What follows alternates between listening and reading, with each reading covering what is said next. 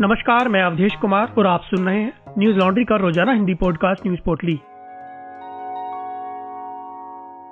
आज है 2 मार्च, दिन बुधवार। मुंबई की एक अदालत ने मंगलवार को सीबीआई को कथित भ्रष्टाचार के एक मामले में एनसीपी नेता और महाराष्ट्र के पूर्व गृह मंत्री अनिल देशमुख का बयान दर्ज करने की अनुमति दे दी है।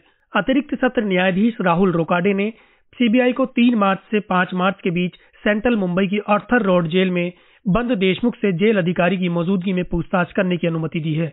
हिंदुस्तान टाइम्स की खबर के मुताबिक, अदालत ने सीबीआई के डिप्टी एसपी मुकेश कुमार, जाँच अधिकारी आलोक कुमार सिंह और सहायक जाँच अधिकारी सोबिक कुमार को देशमुख के बयान दर्ज करने के लिए आवश्यक इलेक्ट्रॉनिक उपकरण अपने साथ ले जाने की इजाज़त दी है। इससे पहले अदालत ने सीबीआई टीम को देशमुख के निजी सचिव संजीव पालंडे और निजी सहायक कुंदन शिंदे के बयान दर्ज करने की अनुमति दी थी। साथ ही एंटीलिया विस्फोटकों और मनसुख हिरन हत्या मामले में राष्ट्रीय जाँच एजेंसी द्वारा गिरफ़्तार सहायक पुलिस निरीक्षक सचिन वाजे को बर्खास्त कर दिया था। बता दें कि यह मामला मुंबई के पूर्व पुलिस आयुक्त परमबीर सिंह द्वारा लगाए गए आरोपों से संबंधित है। परमबीर सिंह ने मुख्यमंत्री और अन्य लोगों को लिखे एक पत्र में दावा किया था कि देशमुख ने बर्खास्त किए गए सहायक निरीक्षक सचिन वाजे सहित मुंबई के अन्य पुलिस अधिकारियों को शहर के बार मालिकों से हर महीने 100 करोड़ रुपए की वसूली करने का निर्देश दिया था। ईडी ने दावा किया था कि देशमुख के निर्देश पर वाजे ने कुछ आर्केस्ट्रा बार मालिकों की एक बैठक बुलाई थी और प्रत्येक से तीन लाख रुपए की मांग की थी। वहीं पालंडे और शिंदे के खिलाफ दर्ज की गई चार्जशीट में दावा किया गया था कि दिसंबर 2020 और फरवरी 2021 के बीच आर्केस्ट्रा बार मालिकों से 4.7 करोड़ रुपए एकत्र किए थे और कुंदन सिंधे को दो किस्तों में जबरन पैसा सौंपा गया था। असम सरकार ने मंगलवार को राज्य को अशांत क्षेत्र घोषित कर राज्य में सशस्त्र बल विशेष अधिकार अधिनियम उन्नीस सौ अट्ठावन, यानी अफस्पा को इस साल अगस्त तक बढ़ा दिया है। सरकार की आधिकारिक विज्ञप्ति में कहा गया है कि पिछले छह महीनों में असम राज्य में कानून और व्यवस्था की स्थिति की समीक्षा करने के बाद राज्य सरकार ने 28 फरवरी 2022 से छह महीने तक पूरे असम राज्य को अशांत क्षेत्र घोषित किया है। बता दें कि अफस्पा अशांत क्षेत्रों में सेना के कर्मियों को तलाशी, गिरफ्तारी और गोली चलाने की व्यापक शक्ति देता है। मौजूदा समय में यह कानून उत्तर पूर्व में असम मणिपुर, नागालैंड और अरुणाचल प्रदेश के तीन जिलों में लागू है। नागालैंड और पूर्वोत्तर में राज्यों के मुख्यमंत्रियों के साथ साथ सिविल सोसाइटी और आदिवासी निकायों के कई सदस्य इस कानून को वापस लेने की लगातार मांग कर रहे हैं। उनका दावा यह है कि अधिनियम मानवाधिकारों का उल्लंघन करता है। टाइम्स ऑफ़ इंडिया के मुताबिक एक जनवरी को असम के मुख्यमंत्री हेमंत बिस्वा शर्मा ने कहा था कि अधिनियम के नवीनीकरण के समय राज्य सरकार एक व्यवहारिक निर्णय लेगी। उन्होंने उम्मीद जताई थी कि 2022 में कुछ अच्छा होगा। बता दें कि पिछले साल दिसंबर में राज्य के मोन ज़िले में सुरक्षा बलों की एक आतंकवाद विरोधी ऑपरेशन के गलत पहचान के चलते चौदह स्थानीय लोगों की मौत के बाद से अफस्पा को निरस्त करने की मांग बढ़ गई है। देश भर में कोरोना के सात नए मामले सामने आए हैं और 223 लोगों की मौत हो गई। इसी के साथ कोरोना के कुल मामले बढ़कर चार करोड़ उनतीस लाख अड़तीस हज़ार पाँच सौ निन्यानवे हो गए हैं और मरने वालों का आंकड़ा पाँच लाख चौदह हज़ार दो सौ छियालीस पहुँच गया है। सक्रिय मामलों की बात करें तो यह पिचासी हज़ार छह सौ अस्सी है। वहीं बीते 24 घंटों में चौदह हज़ार एक सौ तेईस लोग कोरोना से ठीक भी हुए हैं, जिसके बाद कोरोना से ठीक हुए लोगों की संख्या बढ़कर चार लाख तेईस हज़ार अड़तीस हज़ार छह सौ तिहत्तर है। डेली पॉजिटिविटी रेट ज़ीरो दशमलव नौ छह फ़ीसदी और वीकली पॉजिटिविटी रेट एक दशमलव ज़ीरो छह फ़ीसदी है। देशव्यापी कोरोना टीकाकरण अभियान के चलते अब तक कुल एक सौ सतहत्तर दशमलव सात नौ करोड़ कोरोना वैक्सीन लगाई जा चुकी हैं। अमर उजाला की खबर के मुताबिक आईआईटी कानपुर के वरिष्ठ वैज्ञानिक प्रोफेसर मणिंद्र अग्रवाल ने दावा किया है कि कोरोना की चौथी लहर भी तीसरी लहर की तरह कम घातक होगी। इसके लिए केवल सतर्कता बरतने की ज़रूरत है। उन्होंने कहा कि चौथी लहर कब आएगी, इसका अंदाज़ा नहीं लगाया जा सकता। प्रोफेसर ने कहा कि देश के नब्बे फ़ीसदी लोगों में नेचुरल इम्यूनिटी पैदा हो गई है और टीकाकरण भी हो रहा है। वायरस का म्यूटेटेड अधिक खतरनाक होने के बावजूद भी स्थिति भयावह नहीं होगी। मंगलवार को उत्तर प्रदेश विधानसभा चुनाव के छठे चरण के चुनाव प्रचार के आखिरी दिन पूर्व कैबिनेट मंत्री और सपा नेता स्वामी प्रसाद मौर्य के काफिले पर हमला किया गया। स्वामी प्रसाद मौर्य ने आरोप लगाया है कि भारतीय जनता पार्टी के लोगों ने उनके काफिले पर हमला किया है। दरअसल स्वामी प्रसाद मौर्य राज्य के कुशीनगर में चुनावी प्रचार कर रहे थे। जिस दौरान कथित भाजपा समर्थकों ने काफिले पर पथराव शुरू कर दिया।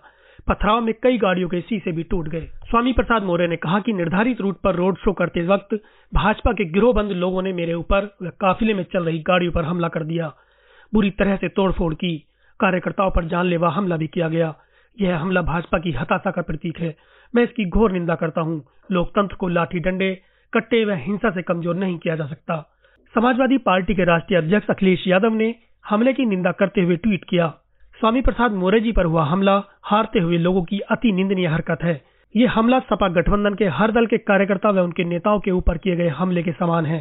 सब मिलकर इसका जवाब बाकी दो चरणों में भाजपा को ज़ीरो करके देंगे।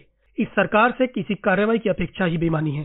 स्वामी प्रसाद मौर्य की बेटी और बदायूं से भारतीय जनता पार्टी की सांसद संगमित्रा मौर्य ने भी भाजपा कार्यकर्ताओं पर अपने पिता के काफिले पर हमला करने का आरोप लगाया है। उन्होंने कहा कि क्षतिग्रस्त वाहन हमले के सबूत हैं।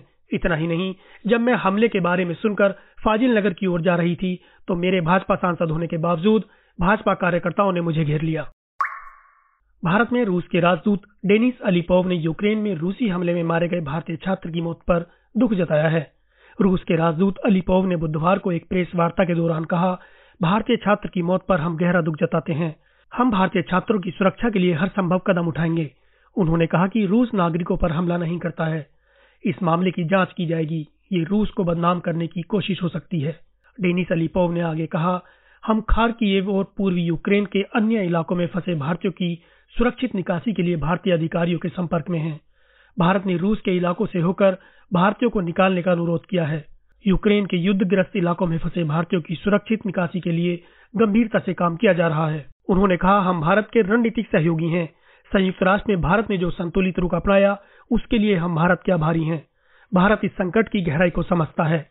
यूक्रेन पर रूसी हमले के सातवें दिन भारतीय विमान करीब 220 छात्रों को लेकर इस्तांबुल के रास्ते भारत पहुँचा। केंद्रीय मंत्री जितेंद्र सिंह और महिला एवं बाल विकास मंत्री स्मृति ईरानी छात्रों के स्वागत के लिए दिल्ली हवाई अड्डे पर मौजूद रहे। जितेंद्र सिंह ने समाचार एजेंसी एएनआई को बताया, करीब 220 छात्र इस्तांबुल के रास्ते आए हैं। मैंने एक लड़की को राज्य के अनुसार पूछा कि वो कहाँ से है।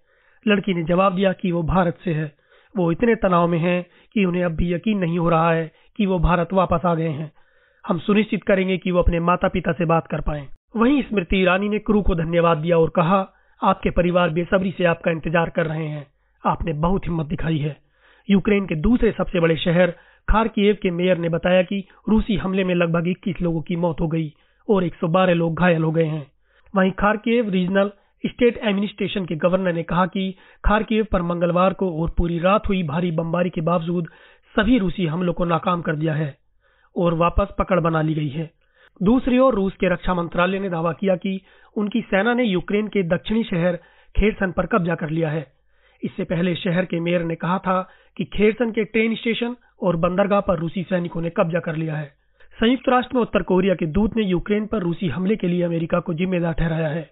इसके साथ ही उन्होंने कहा कि वाशिंगटन की आधिपत्य की नीति दूसरे देशों की सुरक्षा के लिए खतरा बन रही है। दक्षिण कोरिया की समाचार एजेंसी योन हाप के मुताबिक किम सॉन्ग ने यह बात संयुक्त राष्ट्र महासभा में आपातकालीन सत्र के दौरान कही है। फिनटेक प्लेटफॉर्म भारत पे ने बुधवार को सह संस्थापक और प्रबंध निदेशक अश्नीर ग्रोवर को कंपनी के सभी पदों से हटा दिया। फिनटेक फार्म ने ग्रोवर के रिश्तेदारों पर कंपनी के फंड में हेराफेरी करने का आरोप लगाया है।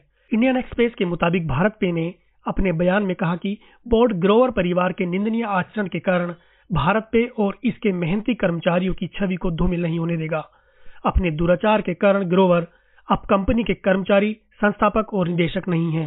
कंपनी ने आगे कहा कि उसके बोर्ड का लक्ष्य भारत पे का विकास और उसकी निरंतर सफलता है। बोर्ड कंपनी के कॉरपोरेट गवर्नेंस को और मज़बूत करने के लिए सभी आवश्यक कदम उठा रहा है। बता दें कि कंपनी का यह फैसला ग्रोवर के एमडी और कंपनी के बोर्ड से इस्तीफा देने के एक दिन बाद आया है। भारत पे के मुताबिक कंपनी का बोर्ड इस बैठक में ग्रोवर के आचरण पर पीडब्ल्यूसी द्वारा प्रस्तुत रिपोर्ट पर विचार करने की योजना बना रहा है। गोवा, मणिपुर, पंजाब, उत्तराखंड और उत्तर प्रदेश विधानसभा चुनावों से जुड़ी खबरें आप तक पहुँचाने के लिए न्यूज़ लॉन्ड्री की टीम ग्राउंड पर है। आप जानते हैं कि न्यूज़ लॉन्ड्री किसी से विज्ञापन नहीं लेता है। हम आपके सपोर्ट से चलते हैं। इसलिए हमारे assembly election 2022 NL Sena project को सपोर्ट कीजिए, ताकि हम स्वतंत्र होकर जनहित की खबरें आप तक ला सकें। आप हमारे एनएल सेना प्रोजेक्ट को सपोर्ट करने के लिए हमारी website Hindi dot Newslaundry dot com पर जाएँ और सब्सक्राइब करें और गर्व से कहें, मेरे खर्च पर आज़ाद है खबरें। आज बस इतना ही। आपका दिन शुभ हो। नमस्कार। न्यूज़ लॉन्ड्री के सभी पॉडकास्ट ट्विटर आई और दूसरे पॉडकास्ट प्लेटफॉर्म पे उपलब्ध हैं। खबरों को विज्ञापन के दबाव से आज़ाद रखें। न्यूज़ लॉन्ड्री को सब्सक्राइब करें।